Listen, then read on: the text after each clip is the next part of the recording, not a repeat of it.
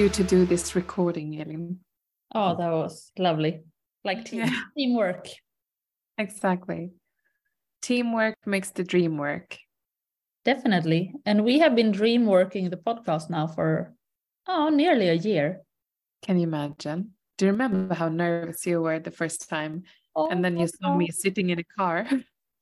Yeah, but I was like preparing and like going through my notes so so many times before, and I saw you sitting like between meetings in the car. You're like, okay, can we just do this quickly? I, I need to get into a meeting. And I was like, ooh, this is scary. Mm-hmm. But now I'm also now I'm also doing that, right? Oh, we have Yeah. a- like a 30 minutes in between meetings. Let's let's record it.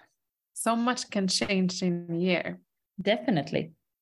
What do would you say is the best thing so far?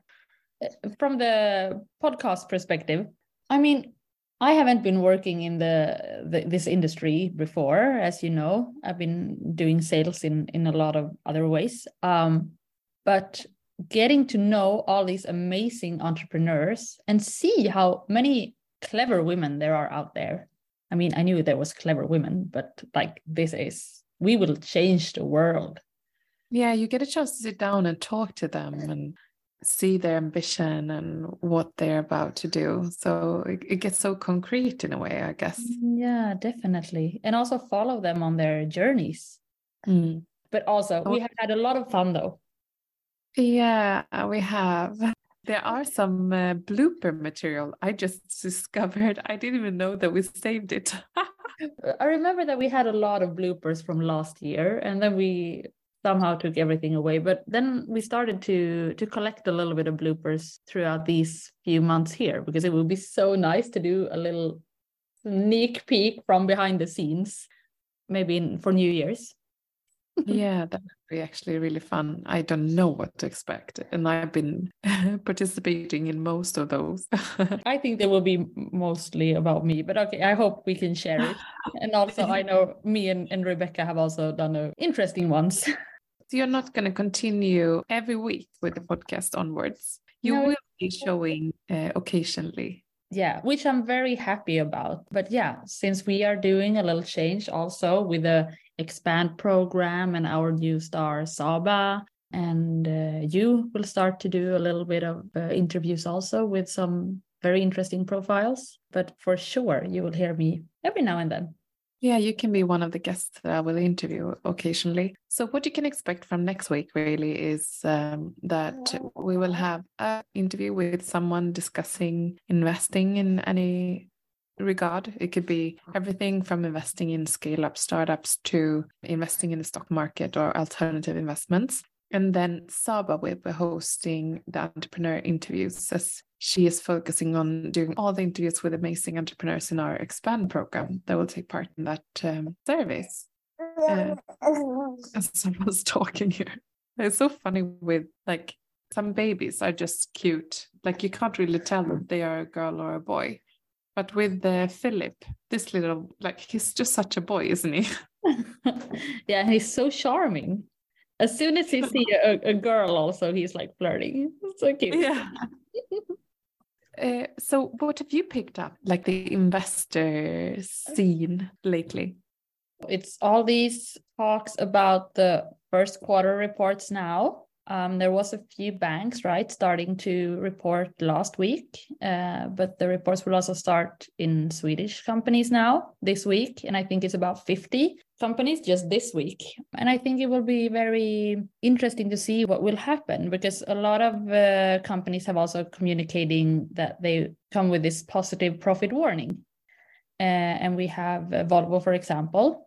I'm just very curious. I have Magnus my husband, he was so content because he bought like some some Volvo stocks just a few days prior to the news came out that they had uh, been doing so well because of it's a Ah. combination of of um, the dollar and also that the prices has been coming down a little bit. So it's a combination of that currency conversion and uh, also the prices on materials and such has been uh, giving them good margins this quarter. Exactly. They have seemed like a good way to transfer their cost also to to the customers. In a good way. Yeah, But I also wonder then eh, how long is that going to last for? Because now if we see that prices will go up again, it's not going to be the same with the Chinese issues with closing down the productions. So you get bottlenecks because there are not enough um, material. Because I hope that the COVID shutdowns are not going to repeat itself, but could be that the prices go up again if the demand is is high we'll see. It can fluctuate a little bit, I think. Yeah. And yeah, I was also very happy though. I have a few Volvo stocks. And as we always say, we are not recommending anyone these stocks. I'm just like being transparent with what stocks I have. But for me, I bought them a bit too early for sure. But good for Magnus. Yeah, he was so happy. There's always a rising star on the stock market globally, and it's uh, Elon Musk. He gets a lot of headlines for sure he is actually not the richest man on earth at the moment. Oh my know? god. I actually know who it is because I also have those stocks. yeah. He was. He was the richest man last yeah. year. Mm. But Twitter was not an incredible acquisition.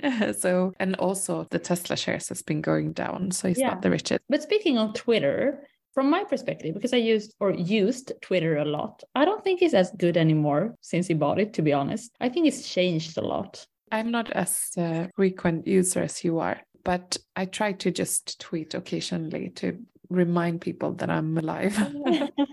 that is good. But that is also like the take I do now as well. So what how should one use Twitter today if you compare to like 2 months ago? So it's so hard because I, or before, like you were following certain people and you could see if they were liking something or, or so. But now it's like so many people like that I'm not even following that is in my feed all the time. And a lot of them are talking like a lot politically and things that I'm not very interested in to discuss. For me, when I go into Twitter, I get a lot of bad energy these days. So they changed the algorithm so you get a wider reach. Definitely. So before there was a lot of these tweets regarding different stocks, people talking about the market, um, but now it's more and more political. And yeah, that doesn't suit me. Interesting. So we'll see if people are liking it or if they're staying, because I guess it's a way to explore new fields or find new followers across different interests. It's very siloed, and that's what people liked about the platform. Exactly. Yeah. But uh, speaking about that, how do you think Elon feels about not being the richest person anymore? He's probably quite busy with what he's about to do with SpaceX because he's uh, going to do his first Starship launch. So he's probably too busy with that. But uh, talking about not being the richest, we have to actually share who is the richest because that was another good report. That is the CEO of uh, Louis Vuitton Moet Hennessy, LVMH. Yeah, he's not just rich. He's been doing really well with the company this year, and everyone has been talking about uh, how come they could perform so well when mm. people don't have as much money, but everyone is like continuing to buy luxury goods. Exactly, but isn't it that the rich people, I guess, they are still rich enough? I mean, take Louis Vuitton for example. They have bags that are reasonable priced also as well, all the way up to very expensive. So I think there will always be people to buy these products.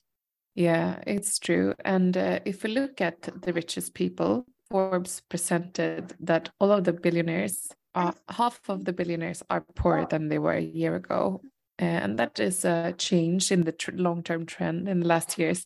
A lot of people has been become richer, and the billionaires' net worth globally was 12.2 trillion dollar American dollars, and that was down 500 billion dollars. So it was uh, 12.7 trillion dollars in march 2022 it's tougher times for them as well. They haven't hedged their portfolios that well. Exactly you know we i think it's interesting to follow up we discussed uh, silicon valley bank and credit suisse. And what's been happening now is that banks will be regulated even more. And that's always something that happens. It happened after the financial crisis of course. Like when something happens that puts the whole financial system at risk uh, regulators are there so now, for example, Bank of England are considering a major reform for the deposit guarantee scheme. So ensuring like how much you can take out if a bank is going bankrupt. In Sweden, it's about one million Swedish kroner. In the US, it's two and a half million Swedish kroner. Mm, okay. uh, so, but it is per bank, right, in Sweden also. So if you have like more than one million, it's a good idea to keep them in different places. And wasn't that also what happened in in Silicon Valley, right? That there was people putting a lot of money in the same place, which wasn't so secure either.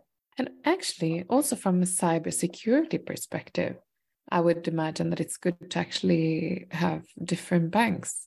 Yeah, there have been some events where, like Swedbank, for example, struggled to couldn't get hold of your money in a in a day or so. So, so I guess this is just another initiative that will uh, ensure that more bank customers will diversify. Yeah, and also speaking of banks, I'm not sure if I told you guys. I went to the bank, right? Because my mortgage were uh, expiring. I thought I got a pretty good deal. And then I went there a couple of weeks later together with my dad and was going to help him uh, with his mortgage. And he got a super good deal. Wow. woman, she said, but this is weird that he's getting such a good deal. I'm looking into your financial situation and your apartment in Stockholm. You should get a better deal. So I just got a better deal like that. So I thought I was good at negotiating, but apparently not. But then you could use it to negotiate what you just negotiated. Exactly. And that was even that was even another woman, but at the same bank. But that's so yeah, so good on you. You can celebrate. And talking about celebrating, you are up for birthday bash. Oh wow. 22, you right? You were nervous this morning for for celebrating this week. I love that. No, but the thing is, I have been a bit, I could say nervous because there will be a lot of celebrations this week. So my birthday is on Wednesday. Me and my friend is going to this um, drag show bingo. So if anyone have been to the drag show or bingo in Södermalm in Stockholm on Wednesdays, ping me because I want to know what should I wear. I think I'm up for a treat. Yes, rainbow or nothing. exactly for sure. And then there will be some celebrations on Friday and then on Saturday. I think I have to do like this sober celebration one of these days. The thing is that if you just meet up with your girls, you drink, you have a lot of fun, and all of a sudden it's five o'clock in the morning, you're going home from the disco and you just feel so happy. But then the day after, you realize, like, ooh, maybe I need another strategy next time. But it's like I get so caught up in the moment when I do a lot of these fun things. Of course, especially when it is your birthday. Exactly. Yes. So I think I have to do a little visit in the next week's podcast then to to tell how it all ended. if I'm alive or not. Yeah. Sounds like a good plan. And talking about being alive, we were not alive last week because we had really bad sound actually. The recording was not great. Uh, so we decided to skip that episode and be back today instead. For the first time. And I hope you guys forgive us for that. But even though you won't be in the in the podcast every week, one can still follow you on your Twitter, even though one might avoid the platform if it's a lot of politics going on there at the moment. And also, if you guys uh, start to write to me on Twitter, follow me on Twitter, maybe the algorithm will change also. So I will have a, for hopefully, a Twitter with a lot of love. Yeah. Yeah. So Ia Myrstrom is my Elin you also have the same on your Twitter, I saw with your ME. Yeah, MI Berglund. Yeah. You can find me there as well. Oh. But I think you can even search for Michaela Berglund. I don't think there are in that many. True that. Thank you so much, Elin, for this time. And I look forward to talking between podcasts. For sure. And also, I want to continue to talk to all of you listeners. So, Twitter, Instagram, email me. I will still be on Feminvest. So, Elin at feminvest.se Awesome. See you later. Yes. And now we are going over to this week's entrepreneurs interview. And it's the final entrepreneur interview that I do if I'm not going to assist Saba onwards with any interviews, of course. So you can look forward to learning about how to grow your company and expand your company as a software as a service business with FeedbackFrog.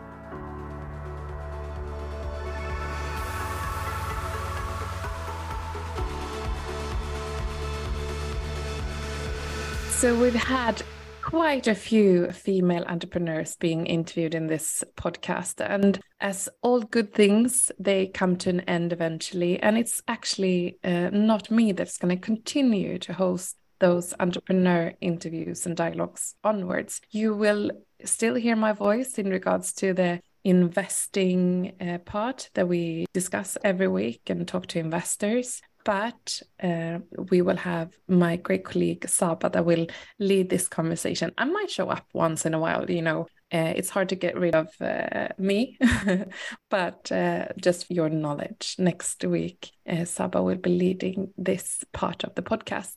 But I have a great uh, woman, a leader, and a business founder in today's podcast as well. And it's a SaaS platform, probably the most trending word possibly the second place after AI this year in terms of uh, interest from uh, investors. And it's a company called FeedbackFrog and it's a platform for uh, businesses that wants to really get to know their customers and what they think about their services and products and amanda uh, you are the founder. You founded this company while you worked at electrolux. How did that start? And also so welcome to the podcast Thank you so much for having me. So yeah, that's correct. I started my career working at Electrolux within product development. And in my role, I was responsible for making sure that they got insights from their customers and non-customers through all the phases of the product development cycle. So we tried all the current suppliers out that was available on the market at the time, but uh, they didn't really fulfill our need. So instead, we tried to build this up in-house. But we also there had a lot of struggles due to compliance. So as a company, of course, you can collect data about your uh, your clients that you have today, but not about your non-customers. And often, you actually want to speak to the individuals that are not your customers today. So that was kind of a struggle for us. But I was at, within Electrolux for four years of time, so I had like a great portion of knowledge and ideas about how we could solve this in a better way. So I decided to take it into my own hands and uh, created the service that both Electrolux and myself were missing. So that's when I founded FeedbackFrog, back in 2017, and I then got Electrolux to follow us as our first customer, and uh, yeah, I built it from there. So, uh, a pilot customer that would actually have they been part of uh, creating the platform as well, or how have they been uh, involved? Yeah, so from the beginning is quite interesting actually. We didn't have any platform from the beginning, so it was like um, an analog business model and not SaaS from the beginning. It became SaaS first in 2021. So from the beginning, they were actually, as you said, uh, our pilot customer. Uh, so they gave me real information about how they would like the feedback to come in, in which methods, in which forms, like in person or online, and what was like the unique selling points like show up rate among people or was it like the niche profiles? So kind of shaping the offering but also the pricing model because i really wanted to have subscription. But from the beginning when we had an analog business model it was kind of hard to motivate uh, subscription as a business model. So then instead we had like project based revenue. So that has been a journey and then when the platform came to place we changed into subscription instead Oh, makes sense. When you have work with one client as well, it's like that one subscription need to pay for the for the work to be put in. Exactly. It was like our uh, cash cow, as you say in Swedish. Yeah, I love that word. Me too. Um, I wonder who my cash cow is. Yeah. I, I know who is draining my wallet, at least. That's my kids for sure. yeah, we, we all have that one. Yeah.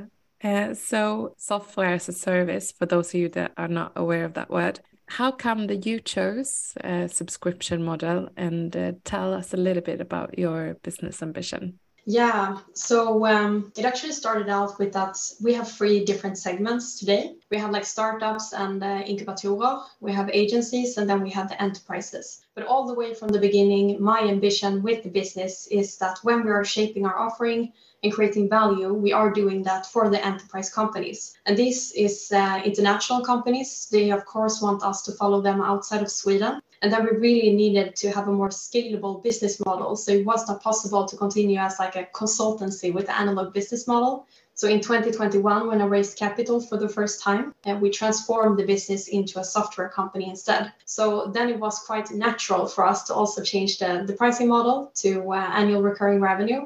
And of course, uh, it's a very nice model because you can actually, you know, count in what kind of revenue you will have, uh, but also create like different levels of the subscription. So you can do a lot of stuff around the packaging. Yes, and I love that you think about that because sometimes I meet female entrepreneurs that has a ARR, uh, as you said, annual recurring revenue, which is another buzzword if you look for subscription model that you should know about. They are too stiff in terms of like, okay, so this is offer A, B, and C, but there are so many ways you can actually add uh, and charge extra for your platform once you have it in place. Can you share us a, a little bit how you thought into dividing and um, earning in different aspects on on the platform and the data that you have? Yeah well i'm going to be transparent actually. It's still quite new for us. We have been uh, experimenting a lot and um, you know, um, when we keep on developing the, the features on the platform further, we can also create like different ways of uh, getting paid for it. So it's been quite a journey. So we started out with having like very basic packages. I would say like an MVP version that was actually just based on the amount of participants you ordered through the platform. But now the offering will be more into like different parameters, I would say. So it's the number of participants that you buy through the platform, but it's also from which package. So we have like starter, basic, premium, and custom. And the first three, they are very, very like automatic from zero to 100 but custom is for enterprises so they then can also add on like consultancy services around the subscription. So that's kind of how it has been varied. And going forward we're going to create a, second digital tool and that will be like 100% license based. So it will be pretty much like Asana or Slack that I think a lot of people are using. So then you can often see in your account like, well, if you if you click here to uh, the premium version of the tool, then you can also access like new sexy features. So that's how we will be doing it going forward. Mm. Uh, great. And uh, this is really like building the business case, right? So, can you share a little bit because you you you obviously introduced that you started off with uh, more of a business project that the customer was paying for. But how are you analyzing and building the business onwards? Well, of course, we have to live as we learn. So the company's name is FeedbackFrog. So we're always on a continuous basis collect feedback from our customers, but also actually from our potential dream clients. So during 2022, but also now in Q1 2023, we have been conducting a very big research initiative together with both our potential dream clients and our existing ones. So we have been finding out like do they really need? What do they spend their research budgets on? What kind of tools? What kind of services? How much do they spend on each and in, in which markets? And by doing that, we could also find like very strong pattern, like synergies between what they wanted. And we defined the roadmap going forward um, according to that. So now we really know like which markets, what kind of tool, all the way down to what kind of features I need to have and what is good to have. So the business case is uh, mainly based on the client demand, and we actually now have some clients on a waiting list that are just waiting for us to, to launch it.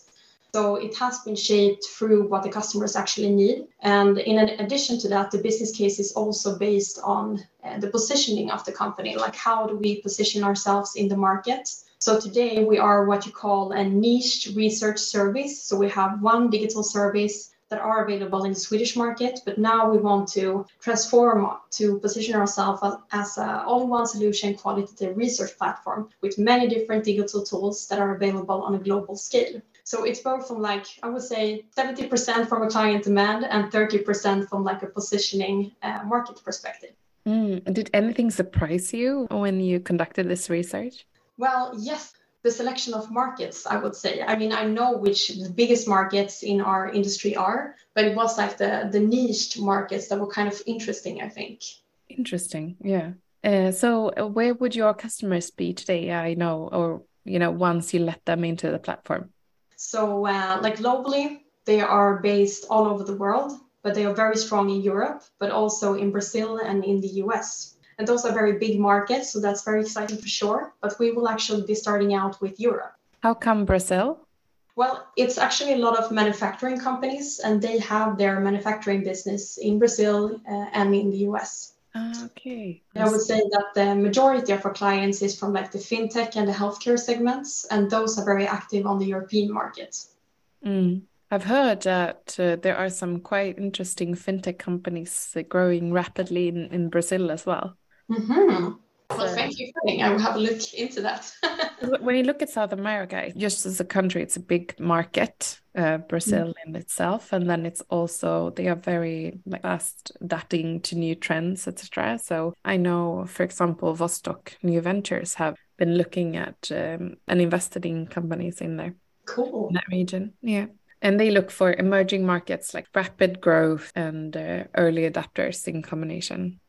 Yeah, and you have a really big population as well. So I can definitely see why it's interesting. Yeah, exactly. It's like when we think about Sweden, we I think it's convenient because it's a small market, so we can we can test our products here, right? And then go to the Nordic countries, and it's quite a similar customer that you would find, and then you have tested and pivoted with the product and made it greater for to actually launch in in Europe or whatever. Yeah. Have you seen that as a benefit as well from FeedbackFrog perspective? You work with a very Swedish company as well. Yeah, exactly. No, no, but for sure. I mean, we can see a lot of um, what do you say familiarities between the companies, and um, I think that's what's good for us is that the, the decision makers that takes the decision on where the research initiatives should take place on a global scale is actually based in Sweden. So we have learned a lot from them, and I, I would say that the go-to way is pretty much the same everywhere. But of course, you have a lot of like cultural differences that you have to take into consideration. Mm. So, when launching your business in other markets, how have you been thinking apart from what you've just shared? Do you have any additional advice? Well, yes, for sure. I've been speaking a lot to people and companies that have already done it to learn like what what are the do's and don'ts. So uh, we have a few shareholders from the company Cint. I don't know if uh, people are familiarized with Cint, but it's like when you answer a questionnaire on SurveyMonkey, it's Cint that are uh, providing the the respondents behind it a lot of the, the shareholders were actually part of the founding team at Cint, and they already done the journey. So they even expanded to the US from the headquarters here in Sweden, but also in like to Africa, Russia, the Nordics, uh, yeah, the Baltics, all the countries. So worldwide, and they have shared like a lot of knowledge about, uh, just as I said, the cultural differences can actually be like the defining part of if you succeed with scaling or not. So for us, for example, we're going into uh, Germany, or is one of the markets, is one of the biggest markets within our industry. And even though a lot of German people are speaking English, uh, it's far away from everyone who does. So in our case, for example, we, we really need to think about having a customer success manager who speaks the mother language because we work towards both the companies that pays for the insights, but also private individuals like you and me that you know sign up and give feedback and provide insights to the companies. So we need to speak on the German market in German with the German respondents. And the same is with the culture when it comes to selling. So even though like executives and decision makers in Germany speaks English, they prefer doing business in German. So it's really important for us I have a person working with account management located in Germany when scaling over there. So that has been very valuable to really think about the, the cultural differences, I would say, and to do like a very thorough pre-study when it comes to like taxes, because that is very different depending on which market you go into. So we, for example, we pay our um, private individuals, our members to give feedback. So that's something that we really have been focusing a lot on. Oh, yeah, that's important. Uh, if you know that you want to go abroad, that's great advice, actually.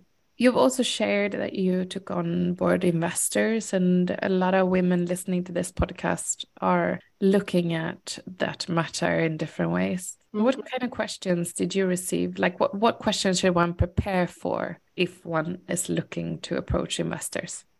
Yeah, I mean, that's a very interesting question. I would say that it has it has varied quite a lot uh, during the journey. So um, as I said before, like between 2017 and 2021, we haven't raised any capital because we had revenue, but then we wanted to scale up. So then in 2021, I raised capital for the first time. And uh, the investors that I spoke to them, it was mainly like business angels, so private individuals with money. And the questions that I got from them were very much focused on revenue, like how do your uh, go to market and sales strategy look like? Will you have revenue through like digital sales or will it be through like uh, the classic model of having an account manager approaching companies and going through the legal and the purchasing department? So they really wanted to know about like how are you going to sell? How are you going to earn money? And the questions was also focused on how much more money do you think you will need to raise along the journey? But then now, when the company has been growing and we have found our product market fit, we have a lot of traction and we're scaling outside of Sweden, and uh, we're expanding platform further. I speak to a lot of VCs, and then the questions are entirely different, I would say. So now it's much more focused on, I would say, the financial design of the funding rounds. So it's kind of like, how do you motivate your valuation? Uh, what kind of volume of money are you raising on this valuation? In which terms? What are your thoughts about the, the future valuation of the company? And what kind of metrics do you need to succeed with to actually motivate that you know, future valuation, as well as a lot of questions about the team. So, okay, so your company is here today. This is what your team looks like, and you want to go from here to there how do you see your team growing what you need to have that you don't have today they're like a SaaS company it's super important to have the R&D team in-house so the people like the developers and the designer and so on that really works close to the code and the development of the software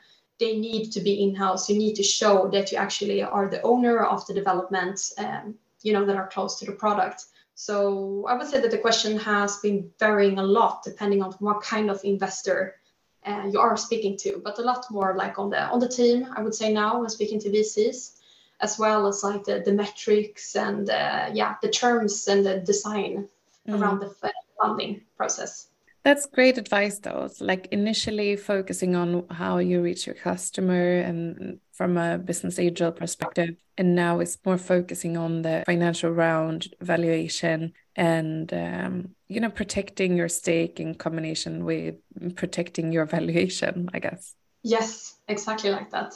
Mm, brilliant. Thank you so much, uh, Amanda, for being part of the Feminvest podcast today. So excited. It was really fun. And we are back next week again. I will be talking about investing together with Albin, actually. So super excited. And I just assume that you will know who he is by his first name. He's not a Carola, so I can't do that. Albin Kjellberg. He's a producer and a host for the TV show Uppesittarkväll. So all of the investors that follow the news notoriously on a daily basis know who he is. So I will talk to him about the investor market next week. So look forward to share it with you then. And follow us on social media Feminvest. You can also follow me on Michaela Berglund. You'll find me on uh, multiple platforms Instagram, uh, Twitter, and LinkedIn.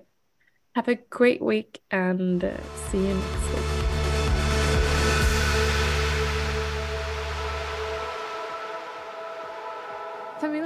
Är Sveriges största investeringsnätverk för tjejer. Vi vill att allt fler ska våga äga och förvalta. Och hur gör vi då detta? Jo, vi vill inspirera, utbilda och utmana runt ägande, investeringar och entreprenörskap. Följ Feminvest på våra kanaler Facebook, Instagram, Youtube varje vecka så kommer vi även ut med en podd och du kan ju självklart även följa nyheterna som publiceras på feminvest.nu. Det är bara att söka på Feminvest på samtliga kanaler så hittar du till oss.